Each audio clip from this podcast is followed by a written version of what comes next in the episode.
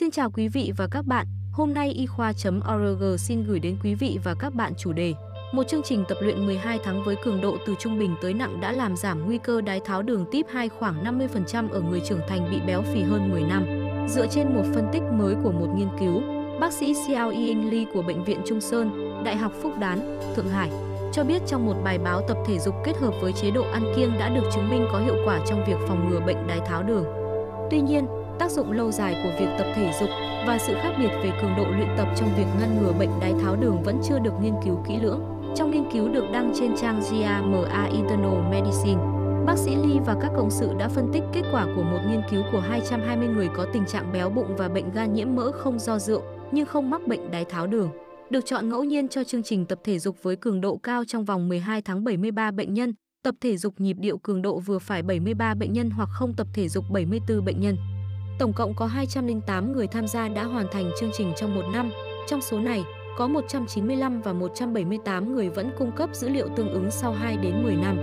Độ tuổi trung bình của những người tham gia là 53,9 tuổi, trong đó 32,3% là nam và có chu vi vòng eo ban đầu trung bình là 96,1 cm.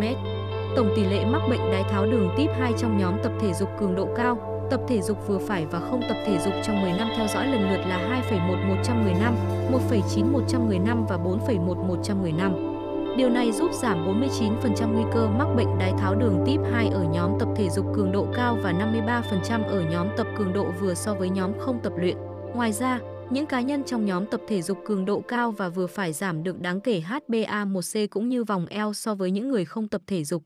Nồng độ gluco máu lúc đói và tăng cân trở lại ở cả hai nhóm trên đều thấp hơn so với nhóm không tập thể dục, nhưng những khác biệt này không đáng kể. Chương trình can thiệp tập thể dục này đã được mô tả trong một nghiên cứu vào năm 2016, sau đó cũng được đăng trên tạp chí JAMA Internal Medicine. Mục đích của nghiên cứu này là để so sánh tác động của việc tập thể dục đối với bệnh nhân mắc bệnh gan nhiễm mỡ không do rượu. Những người tham gia được huấn luyện và giám sát cho các chương trình tập của họ.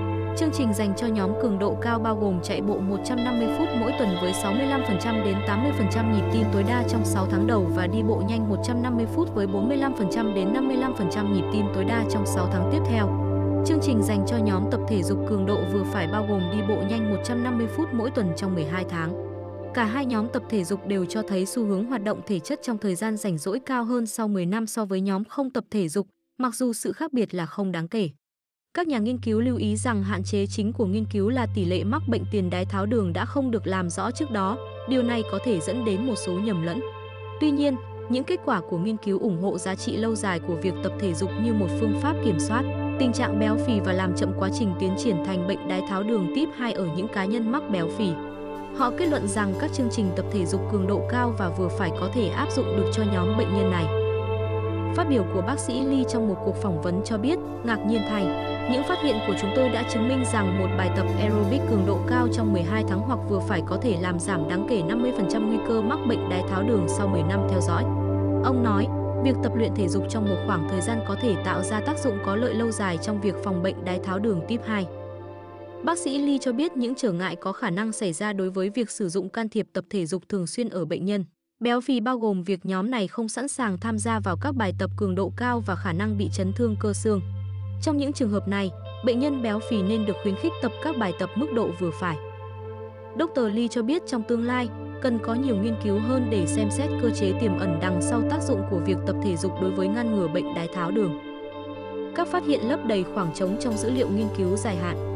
Trong một cuộc phỏng vấn, tiến sĩ, giáo sư và chủ tịch lâm thời về dinh dưỡng và sinh lý học thể dục tại Đại học Missouri Jill Canackley cho biết nghiên cứu hiện tại rất quan trọng vì dữ liệu được theo dõi lâu dài. Bà nói, chúng tôi hiếm khi theo dõi các nghiên cứu tập luyện của mình, do đó điều quan trọng phải xem liệu những can thiệp này có tác động lâu dài hay không. Tiến sĩ Kanakli cho biết bà rất ngạc nhiên khi thấy những lợi ích còn lại của việc can thiệp tập thể dục 10 năm sau. Bà nói, Chúng tôi thường tự hỏi tác động của việc tập luyện sẽ kéo dài bao lâu với một người nào đó để họ tiếp tục tập thể dục và theo dõi cân nặng của mình. Nghiên cứu này dường như chỉ ra rằng có một phần giáo dục ở đó. Tiến sĩ Kanakli cho biết kết quả lâm sàng chính rút ra từ nghiên cứu hiện tại là mức tăng cân tối thiểu theo thời gian. Tiến sĩ Kanakli cho biết mặc dù thời gian có thể là một rào cản đối với việc sử dụng can thiệp tập thể dục thường xuyên, nhưng bệnh nhân phải nhận ra rằng họ có thể tìm thấy thời gian và đặc biệt là lợi ích. Bà nói, các can thiệp tập thể dục mang lại nhiều lợi ích hơn là chỉ kiểm soát cân nặng và nồng độ gluco máu. Tiến sĩ Kanakli lưu ý, 30, 60 phút tập thể dục không nhất thiết phải diễn ra cùng một lúc, có thể là 3 đợt tập thể dục hoạt động thể chất kéo dài 15 phút để họ có đủ 45 phút. Bà ấy nói, tập thể dục không nhất thiết phải là những bài tập nặng nhọc, mạnh mẽ, thậm chí đi bộ cũng có lợi. Đối với những người phàn nàn về sự nhàm chán với thói quen tập thể dục, tiến sĩ Kanakli khuyến khích kết hợp nó với các hoạt động như các lớp tập thể dục khác nhau, chạy hoặc đi bộ vào một ngày khác trong tuần. Trong một cuộc phỏng vấn, tiến sĩ Kanakli cho biết mặc dù nghiên cứu hiện tại được thực hiện ở Trung Quốc, nhưng những phát hiện này có thể áp dụng cho người dân Hoa Kỳ. Tuy nhiên, thường thì chế độ ăn uống phương Tây của chúng ta ít lành mạnh hơn so với chế độ ăn uống truyền thống của Trung Quốc. Điều này có thể mang lại lợi ích to lớn cho những đối tượng này, mặc dù những người tham gia nghiên cứu không thực hiện những điều chỉnh cụ thể đối với chế độ ăn uống của họ, bà nói. Advertisement Bác sĩ Kanakli cho biết cần nghiên cứu thêm để xác nhận những phát hiện này.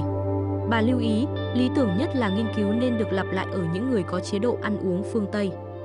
Tiến sĩ Paluch lưu ý, các cá nhân trong nghiên cứu hiện tại đã tham gia vào một chương trình tập thể dục có cấu trúc, nơi các buổi tập của họ được giám sát và huấn luyện. Cô nói, việc có một huấn luyện viên được cá nhân hóa có thể không nằm trong giới hạn về ngân sách hoặc thời gian của nhiều người. Thông điệp của cô ấy gửi tới các bác sĩ lâm sàng dành cho bệnh nhân của họ khi muốn bắt đầu một thói quen tập thể dục. Hãy xác định một hoạt động mà bạn thích và thấy khả thi để phù hợp với cuộc sống và lịch trình hiện tại của bạn. Bác sĩ Paluch nói mặc dù nghiên cứu này được thực hiện ở Trung Quốc, nhưng kết quả này lại rất có ý nghĩa đối với người dân Hoa Kỳ. Vì chúng tôi mong đợi những lợi ích của việc tập thể dục này sẽ nhất quán giữa các dân cư khác nhau. Các bước tiếp theo để nghiên cứu bao gồm duy trì hoạt động. Trong một cuộc phỏng vấn, tiến sĩ Amanda Paluch, nhà dịch tễ học hoạt động thể chất tại Đại học Massachusetts, Amherst, cho biết bằng chứng về lợi ích lâu dài của các chương trình tập thể dục còn hạn chế. Bà nói, các bệnh mãn tính như bệnh đái tháo đường có thể mất nhiều năm để phát triển, vì vậy để hiểu được những kết quả sức khỏe quan trọng này cần có nhiều năm theo dõi. Nghiên cứu này đã theo dõi những người tham gia nghiên cứu của họ trong 10 năm. Điều này cho chúng ta một cái nhìn thoáng qua về những lợi ích lâu dài của việc tập luyện thể dục đối với việc phòng ngừa bệnh đái tháo đường. Tiến sĩ Paluch cho biết dữ liệu từ các nghiên cứu quan sát trước đây về mức độ hoạt động hiện tại của các cá nhân không có sự can thiệp cho thấy rằng những người hoạt động thể chất nhiều hơn sẽ có nguy cơ mắc bệnh đái tháo đường thấp hơn theo thời gian. Tuy nhiên, bà nói rằng nghiên cứu hiện tại là một trong số ít nghiên cứu có can thiệp tập thể dục mức độ cao với sự theo dõi rộng rãi về nguy cơ mắc bệnh đái tháo đường và nó cung cấp bằng chứng quan trọng rằng chương trình tập thể dục có cấu trúc kéo dài 12 tháng ở người. Trưởng thành bị béo phì không hoạt động có thể mang lại lợi ích sức khỏe lâu dài có ý nghĩa bằng cách giảm nguy cơ mắc bệnh đái tháo đường. Tiến sĩ Paluch lưu ý, các cá nhân trong nghiên cứu hiện tại đã tham gia vào một chương trình tập thể dục có cấu trúc, nơi các buổi tập của họ được giám sát và huấn luyện. Cô nói, việc có một huấn luyện viên được cá nhân hóa có thể không nằm trong giới hạn về ngân sách hoặc thời gian của nhiều người. Thông điệp của cô ấy gửi tới các bác sĩ lâm sàng dành cho bệnh nhân của họ khi muốn bắt đầu một thói quen tập thể dục. Hãy xác định một hoạt động mà bạn thích và thấy khả thi để phù hợp với cuộc sống và lịch trình hiện tại của bạn. Bác sĩ Paluch nói mặc dù nghiên cứu này được thực hiện ở Trung Quốc, nhưng kết quả này lại rất có ý nghĩa đối với người dân Hoa Kỳ. Vì chúng tôi mong đợi những lợi ích của việc tập thể dục này sẽ nhất quán giữa các dân cư khác nhau. Tuy nhiên, chắc chắn có sự khác biệt giữa các quốc gia về mức độ cá nhân với mức độ lớn hơn là cộng đồng có thể ảnh hưởng đến khả năng duy trì hoạt động thể chất và ngăn ngừa bệnh đái tháo đường của một người.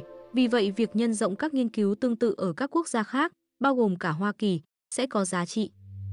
Cô chia sẻ ngoài ra, chúng tôi cần nghiên cứu thêm về cách khuyến khích duy trì hoạt động thể chất trong thời gian dài sau khi chương trình tập thể dục ban đầu kết thúc.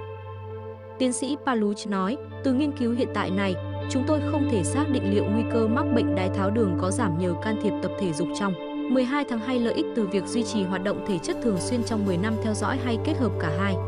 Bà ấy cho rằng các nghiên cứu trong tương lai nên xem xét việc xác định rõ những người tham gia nghiên cứu chỉ hoạt động tích cực trong quá trình can thiệp tập thể dục sau đó ngừng hoạt động so với những người tích cực tiếp tục tham gia hoạt động trong thời gian dài. Nghiên cứu được hỗ trợ bởi Quỹ Khoa học Tự nhiên Quốc gia, chương trình nghiên cứu và phát triển trọng điểm quốc gia của Trung Quốc và dự án lớn về khoa học và công nghệ thành phố Thượng Hải. Các nhà nghiên cứu, tiến sĩ Kanakli và tiến sĩ Paluch không có xung đột tài chính nào để tiết lộ. Cảm ơn quý vị và các bạn đã quan tâm theo dõi. Hãy bấm nút đăng ký kênh để cập nhật các thông tin y khoa chính xác và mới nhất nhé. Xin chào, tạm biệt và hẹn gặp lại.